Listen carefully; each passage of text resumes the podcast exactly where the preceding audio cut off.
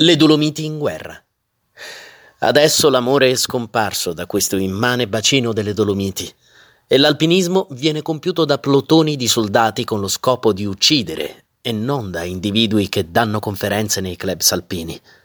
Qui si affronta il disprezzo immenso di monti, preoccupati soltanto dei loro casi, poiché tra il gelo, la neve e le acque sotterranee i monti sono sempre affaccendati gli uomini, i muli e gli autocarri sono pure affaccendati. Le strade ne pullulano. E si abitano città costruite entro oscure foreste di pini, e le cui navate rimbombano del rumore del macchinario in azione. Rudyard Kipling